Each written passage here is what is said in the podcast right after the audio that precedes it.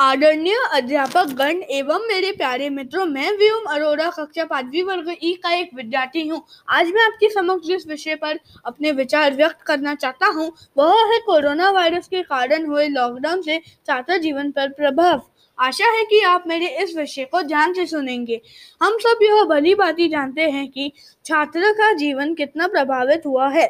इस corona virus के कारण छात्र, जिसके लिए शिक्षा का भी उतना ही महत्व है जितना खेलकूद का, इस समय घर का ही होकर रह गया है। उसका जीवन लैपटॉप, मोबाइल और टीवी का ही साधन रह गया है। छात्रों की आँखों की रोशनी पर टेलीविज़न या मोबाइल का गहरा असर पड़ रहा है, क्योंकि उनके पास फ़िलहाल और कुछ करने के लिए नहीं है। खेलकूद से शारीरिक विकास होता है, यह हम सब जानते हैं।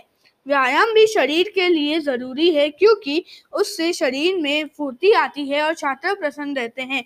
छात्रों को अपने मित्रगण से मिलना भी आवश्यक है, क्योंकि उससे विचारों का आदान प्रदान होता है।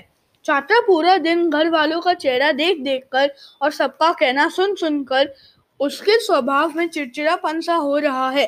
खाने की कोई समय सारिणी नहीं है, जिस समय मन करे, खा लो।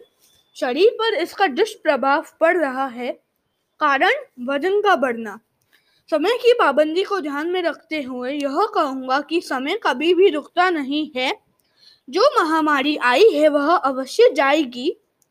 खबरों के माध्यम से पता चला है कि रशिया के प्रधान ने बयान दिया है कि उन्होंने वैक्सीन निकाल दिया है और अपनी बेटी पर इसका पूर्ण इस्तेमाल किया है, जो हमारे लिए खुशखबरी है। ऐसा मेरा पूर्ण विश्वास है क्योंकि अच्छे दिन फिर लौट आएँगे। धन्यवाद।